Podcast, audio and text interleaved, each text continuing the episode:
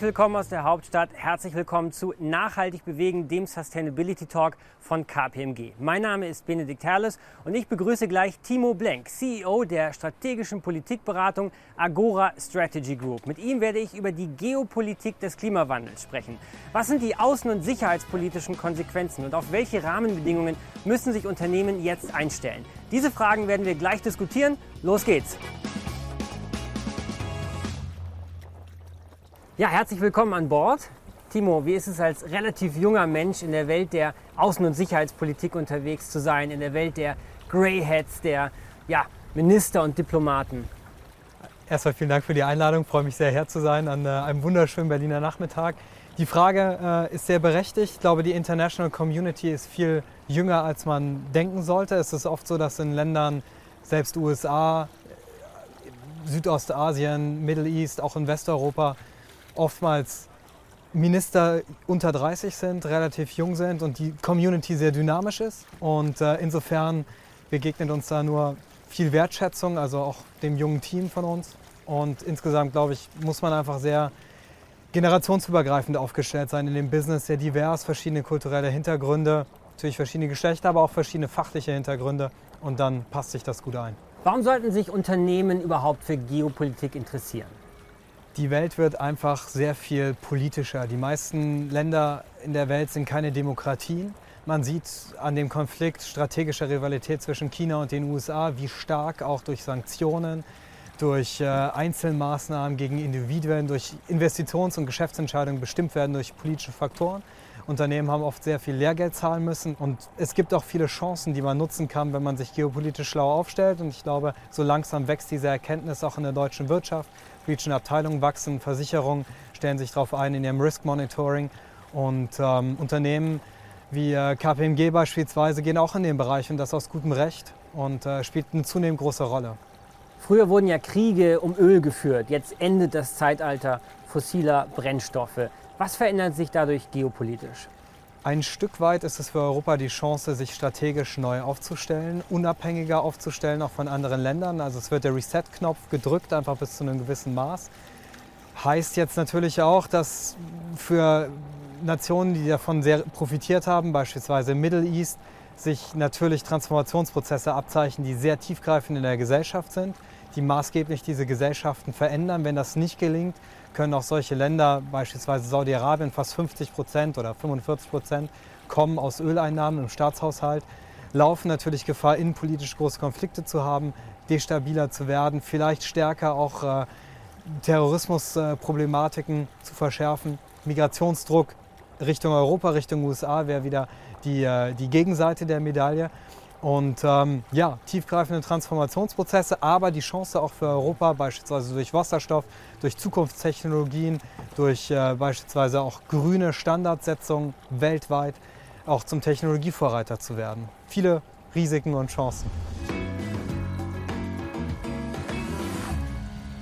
Nun gibt es ja ein Beispiel für ein Land, das mit enormem Ölreichtum gesegnet ist und trotzdem auf dem Weg ist, eine Art Failed State zu werden, Venezuela. Werden wir derartige Länder, derartige Beispiele in Zukunft häufiger sehen? Ja, also die kurze Antwort ist ja. Äh, die innenpolitischen Konflikte, es gibt beispielsweise auch, ich komme nochmal auf Saudi-Arabien zu sprechen, eine relativ junge Bevölkerung, die durch große Transferleistungen des Staates auch vergleichsweise ruhig gestellt wird, wenn man das äh, so formulieren möchte. Die Mehrwertsteuer hat sich während der Corona-Situation, dem Einbruch des Ölpreises, hat sich die Mehrwertsteuer nahezu verdreifacht enorme Belastungen. Wenn man sich das für Deutschland vorstellt, wären das fast knapp 60 Prozent Mehrwertsteuer, ist irre. Und natürlich ist Venezuela dann gutes und auch warnendes Beispiel, wenn staatliche Strukturen nicht funktionieren, wenn viele andere Faktoren noch zusammenkommen, dann ist Ressourcenreichtum alleine kein Garant für wirtschaftlichen Erfolg, sondern Wirtschaften müssen divers aufgestellt sein. Und ähm, das kann durchaus passieren, dass sich das äh, weiter auch abzeichnet in anderen Ländern als Negative Role Model. Die Nachfrage nach Öl, die wird ja nicht von heute auf morgen auf Null sinken, sondern wir gehen langsam aber sicher aus dem Öl raus. Das heißt, die Nachfrage nach Öl wird auch langsam aber sicher sinken und dementsprechend wird vermutlich auch der Ölpreis langsam sinken. Und ein Land wie Saudi-Arabien hat ja eigentlich noch sogar Vorteile, weil es einen sehr niedrigen Break-Even-Preis hat. Andere Länder, zum Beispiel Nigeria, haben einen sehr viel höheren Break-Even-Preis. Also hier wird sehr spannend sein zu beobachten, welche Länder eigentlich früher Probleme bekommen, auch als, als andere. Also völlig richtig. Hängt sicherlich noch davon ab, wie divers die jeweilige Volkswirtschaft auch schon differenziert ist und aufgestellt ist. Auch da, glaube ich, ist es für Firmen aus Deutschland heraus gedacht sehr wichtig, sich frühzeitig auch genau mit geopolitischen Themen zu beschäftigen, zu gucken, wo sind Chancen auch in Technologien, um reinzugehen in diese Länder. Aber für die Länder selber ist ein hoher Transformationsdruck, der bringt auch strukturelle, nachhaltige Veränderungen in den Ländern mit sich. Man muss auch beispielsweise viel stärker äh, Geschlechtergleichheit schaffen. Auch Saudi-Arabien macht Öffnungsschritte auch für Frauen zunehmend, die sicherlich zu Konflikten führen mit einer doch sehr konservativen Herrscherelite am Ende des Tages. Aber die Länder, die es schneller und besser schaffen, auf andere Wirtschaftszweige zu differenzieren, mit den kulturellen Änderungen, die da mit einhergehen, werden erfolgreicher und schneller sein als andere. Absolut. Lass uns über China sprechen. Drei von vier Kohlekraftwerken, die weltweit letztes Jahr ans Netz gegangen sind, stehen in der Volksrepublik. Gleichzeitig will das Land bis 2060 klimaneutral sein. Welche Rolle spielt China eigentlich im weltweiten Kampf gegen den Klimawandel? Die Rolle von Chinas ist sehr ambivalent. Zum einen völlig richtig ist China selber sehr stark auf fossile Energiequellen angewiesen, zumindest noch momentan, um diesen riesigen Energiebedarf wirklich auch decken zu können. Andererseits ist China sehr führend bei einigen Technologien, genau in dem Bereich, sei es Mobilität, Elektromobilität, andere Technologien und entwickelt sich auch stark äh, weiter in diese Richtung. Nichtsdestotrotz äh, kann China auch für viele Länder und äh, Staaten der Welt Standards setzen, Druck ausüben, auch andere Länder mitnehmen. Also gegen China alleine geht es nicht. Ich glaube, die Chinesen wissen auch, dass sie eine wichtige Rolle haben in diesem Feld. Klimapolitik ist das einzige Feld, wo wirklich auch konstruktiv zusammengearbeitet wird mit den USA und den Chinesen an einem Tisch. Das ist, glaube ich, sehr wichtig. Aber die Chinesen setzen das auch beispielsweise gezielt ein. Vor kurzem fand äh, der Klimagipfel in China statt. John Kerry als äh, Klimabeauftragter der amerikanischen Regierung war eingeladen, nur um dann erstmal nach Ankunft in einen Videosaal in China gesetzt zu werden, nicht persönlich in Empfang genommen zu werden von dem chinesischen Klimabeauftragten, sondern wurde so ein bisschen vorgeführt. Und das nutzt China und ohne Chineser geht es nicht in, äh, im Klimabereich. Und da erwarten sie Zugeständnisse auch von Europa, auch von Deutschland. Und das wird sich weiter abzeichnen müssen. Bleiben wir in Asien. Wie kann es denn gelingen, ein Land wie Indien zum Beispiel für den Kampf gegen den Klimawandel zu gewinnen. Indien emittiert ungefähr so viel CO2 wie ganz Europa zusammen.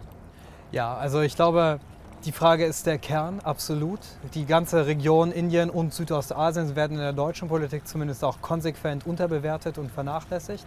Indien speziell ist nochmal ein schwieriger Fall. Die Regierung selber ist eher sehr, sehr wirtschaftsorientiert eingestellt, ohne nachhaltigen äh, Impact oder einen nachhaltigen strategischen Blick, eher nationalistisch. Es geht also nur durch äh, wirklichen Technologietransfer, Capacity Building und sehr klare Incentives, wo die Länder wissen, davon profitieren wir. Indonesien ist, glaube ich, auch nochmal ein geschicktes Beispiel. Große Volkswirtschaft, absolut in Kommen. Und neben Indonesien auch andere Länder in ASEAN äh, wie Vietnam oder Malaysia machen sich langsam auf den Weg äh, an das höchste Wirtschaftswachstum kurz vor der Krise gehabt werden auch schnell wieder aufholen. Und äh, es gibt sehr namhafte Unternehmen, die dort schon investieren, wie Infineon, Bosch, BMW in Vietnam. Diese Firmen müssen zum einen, glaube ich, dieses Thema Nachhaltigkeit stark hereintragen in die Länder. Und dann kann man Chancen auch anbieten in diesen Ländern durch CO2-Storage in den Tropen oder einfach durch günstige Energietechnik zur Verfügung zu stellen, Solar, Wind. Und wenn diese Länder sehen, okay, wir profitieren ähm, wir können damit auch für uns einfach günstig Energie herstellen, dann kann das erfolgreich sein. Aber dazu gehört wirklich auch politische Aufmerksamkeit. Das höchste war vielleicht mal ein Besuch von einem Staatssekretär in den ganzen letzten Jahren in der Region. Minister- oder Kanzlerinbesuche höchstens mal in Indonesien, Singapur, aber sonst passiert ja nicht viel. Und man sieht aber, dass andere Länder der Welt da sehr geostrategisch sind. Australien beispielsweise im eigenen Hinterhof kann man sagen, die USA äh, selbst die Franzosen und das äh, Vereinigte Königreich zuletzt auch mit einem U-Boot-Deal speziell äh, mit dem auch Australien gestützt wird in der Richtung gegen chinesische Interessen. Also diese Region Südostasien wächst an der Bedeutung, ist sehr wichtig für die Klimafrage. Es geht vor allen Dingen über Capacity-Bildung, klare Incentives und da kommt ein großer Teil auch aus der deutschen Wirtschaft heraus. Also es ist, kann man sagen, der engagierte Mittelstand, der dann auch wieder Unterstützung bedarf bei dieser politischen Flankierung dort, wenn sie nicht durch die eigene Regierung erfolgt. Nun ist Europa mit dem Green Deal ja zum Klimaschutz-Hotspot in der Welt geworden. Ist das eigentlich ein Vorteil für europäische Unternehmen? Ja, Fluch und Segen. Also natürlich hat Europa die Chance, ich sagte am Anfang einmal Reset-Knopf 2.0, auch wenn sich weltweit das Ressourcen, Ressourcenspiel verändert, äh, hat Europa die Chance, grüner Vorreiter zu werden, Normen und Standards weltweit zu setzen. Das ist eine große Chance für Technologien in diesem Bereich, sei es Wasserstoff, sei es ähm, ja, jeder Art äh, weiterer CO2-Storage etc. Das ist, glaube ich, wirklich gut. Es braucht dafür, glaube ich, sehr einheitliche Planbarkeit auf europäischer Ebene, klare Normen. Natürlich gibt es erstmal schwierige äh, Konflikte durch den Bereich ähm, CO2. Äh, an, als, als nicht-tarifäre Zollhemmnisse, das hindert sicherlich, das kann schwierig sein. Es wird auch schwierig, wenn man keine einheitlichen Regulierungsrahmen hat. Also da glaube ich, stehen im Moment noch viele Fragen dahinter. Grundsätzlich kann Europa das nutzen und natürlich gehört dazu auch nach außen aus Europa heraus beispielsweise andere Länder auch auf diesem Pfad zu führen und da auch dann europäische Technologien einzusetzen, zu vernetzen ähm, und so eine Art Open Race auch äh, zu flankieren, zu positionieren. Und das ist am Ende vielleicht mehr Chance als Risiko, aber es braucht dafür einheitlich gute, planbare Standards. Ich glaube, es ist tatsächlich eine große Chance. Ich glaube, die europäische Wirtschaft hat die Möglichkeit, zum Frontrunner dieser Transformation zu werden. Also packen wir es an, würde ich sagen. Vielen Dank, Timo Blenk. Vielen Dank für die Einladung, sind wir alle dabei und äh, legen los.